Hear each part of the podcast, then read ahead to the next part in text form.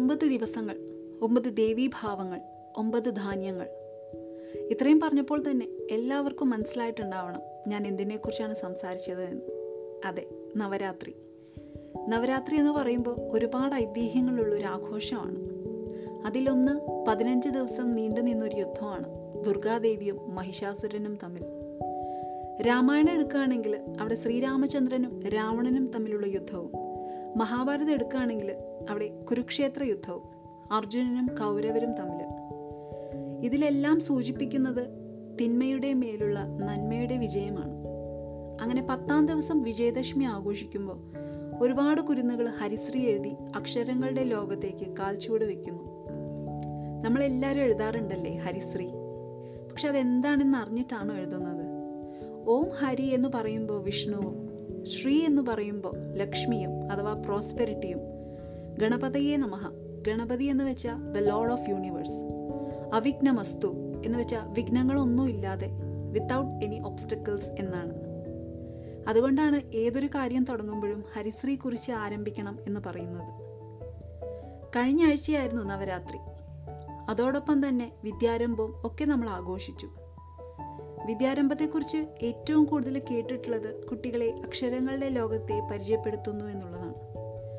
അപ്പോൾ അവരെ അക്ഷരങ്ങളെ മാത്രം പരിചയപ്പെടുത്താതെ എന്റെ ഒരു ചെറിയ ചിന്തയാണ് അവരെ അറിവിന്റെയും ജ്ഞാനത്തിന്റെയും മനുഷ്യത്വത്തിന്റെയും ഒക്കെ ലോകത്തേക്ക് കൂടി നമുക്ക് കൂട്ടിക്കൊണ്ട് ചെല്ലണ്ടേ?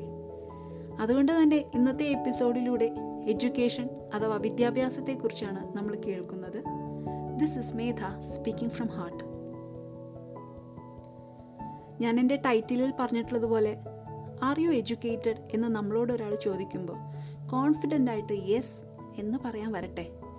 ഒരു നിമിഷം ആലോചിക്കുമ്പോൾ നമുക്ക് മനസ്സിലാവും are we really educated or not എന്നത്. യെസ് എഡ്യൂക്കേഷൻ അഥവാ വിദ്യാഭ്യാസം എന്ന് പറയുന്നത് കേവലം സ്കൂളിലോ കോളേജിലോ യൂണിവേഴ്സിറ്റിയിലോ ഒക്കെ പഠിച്ചതുകൊണ്ട് നേടുന്നത് മാത്രമല്ല. അത് വെറും ഒരു മെറ്റീരിയലിസ്റ്റിക് എഡ്യൂക്കേഷനാണ്. നല്ലൊരു മാർക്ക് ഷീറ്റ് നമുക്ക് നല്ലൊരു ജോലിയും നല്ലൊരു ഏണിങ്ങും മാത്രമേ നൽകുന്നുള്ളൂ. തീർച്ചയായിട്ടും അത് വേണം ജീവിതത്തിൽ പക്ഷെ അത് മാത്രം മതിയോ എന്നുള്ളതാണ് നമ്മൾ ചിന്തിക്കേണ്ടത്.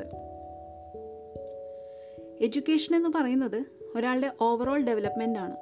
വിദ്യാഭ്യാസം എന്നാൽ അറിവിന്റെയും നൈപുണ്യത്തിന്റെയും വിശ്വാസത്തിന്റെയും ശീലങ്ങളുടെയും ഒക്കെ ഒരു പഠനമാണ്. വിദ്യാഭ്യാസം കൊണ്ട് ഉദ്ദേശിക്കുന്നത് ശരിയായ അറിവാണ്. മൂല്യങ്ങളെക്കുറിച്ചും ആചാരാനുഷ്ഠാനങ്ങളെക്കുറിച്ചും വിശ്വാസത്തെക്കുറിച്ചുമൊക്കെയുള്ള ശരിയായ ധാരണയുള്ള ഒരാളെ നമുക്ക് വിദ്യാസമ്പന്നൻ എന്ന് പറയാൻ സാധിക്കുള്ളൂ. മറ്റുള്ളവരോട് എങ്ങനെ പെരുമാറണം എല്ലാവരെയും ഒരുപോലെ കാണാൻ കഴിയുന്ന അവനവന്റെ സംസ്കാരത്തെ മനസ്സിലാക്കി മറ്റുള്ളവരുടെ സംസ്കാരത്തിന് അതിന്റേതായ ബഹുമാനം നൽകി പെരുമാറാൻ കഴിയുന്നതാണ് യഥാർത്ഥ വിദ്യാഭ്യാസം കൊണ്ട് ഉദ്ദേശിക്കുന്നത്. ഒരാളുടെയും വേഷവിധാനം കൊണ്ടോ പല ഭാഷകൾ കൈകാര്യം ചെയ്യുന്നത് കൊണ്ടോ ഒന്നും അയാളിലെ വിദ്യാഭ്യാസത്തെ നമുക്കൊരിക്കലും അളക്കാൻ സാധിക്കില്ല എന്നുള്ളതാണ്. മെറ്റീരിയൽ എഡ്യൂക്കേഷൻ പോലെ തന്നെയോ അല്ലെങ്കിൽ അതിനും മേലെയോ ആണ് സ്പിരിച്വൽ എഡ്യൂക്കേഷൻ എന്നത്. When material education gives you a living a spiritual education gives you a life spiritual education ഒരിക്കലും റിലീജിയസ് എഡ്യൂക്കേഷൻ ആവുന്നില്ല. സ്പിരിച്വൽ എഡ്യൂക്കേഷൻ എന്നുള്ളത് കൊണ്ട് നമ്മൾ മനസ്സിലാക്കേണ്ടത് നമ്മുടെ ഉള്ളിലുള്ളൊരു ഡിവൈൻ പൊട്ടൻഷ്യലിനെ തിരിച്ചറിഞ്ഞ് അതിനുവേണ്ടി പ്രയത്നിക്കുക എന്നുള്ളതാണ്. ഒരുപക്ഷെ അത് കണ്ടെത്തുന്നതിലൂടെ നമ്മുടെ ജീവിത ലക്ഷ്യം തന്നെ നമുക്ക് മനസ്സിലാക്കാൻ സാധിക്കും. ഈ സ്പിരിച്വൽ എഡ്യൂക്കേഷനെ കുറിച്ച് ഞാനൊരു സുഹൃത്തിനോട് പറഞ്ഞപ്പോൾ ആൾ എന്നോട് ചോദിച്ചത് ഇതൊക്കെ പഠിച്ചിട്ട് എന്തിനാ സന്യസിക്കാൻ പോകാനാണോ എന്ന്? ഒരിക്കലും ഇതും സന്യസിക്കുന്നതുമായിട്ട് യാതൊരു ബന്ധവുമില്ല കേട്ടോ. സ്പിരിച്വൽ എഡ്യൂക്കേഷൻ എന്ന് പറയുമ്പോൾ നമ്മുടെ ലൈഫിനെ എങ്ങനെ ഈസിയായി ഹാൻഡിൽ ചെയ്യാം എങ്ങനെ മാനേജ് ചെയ്യാം എന്നൊക്കെയാണ്. എനിക്ക് തോന്നുന്നില്ല നമ്മുടെ സ്കൂളിലോ കോളേജിലോ ഒന്നും എങ്ങനെ ലൈഫ് മാനേജ് ചെയ്യാമെന്നോ എങ്ങനെ പ്രോബ്ലംസ് വരുമ്പോൾ അത് ഡീൽ ചെയ്യണമെന്നോ സ്ട്രെസ്സ് ഹാൻഡിൽ ചെയ്യുന്നതിനെ പറ്റിയോ ഒന്നും കാര്യമായിട്ട് പഠിപ്പിക്കാറില്ല. മോറൽ സയൻസ് ക്ലാസ്സൊക്കെ ഉണ്ടായിട്ടുണ്ട്.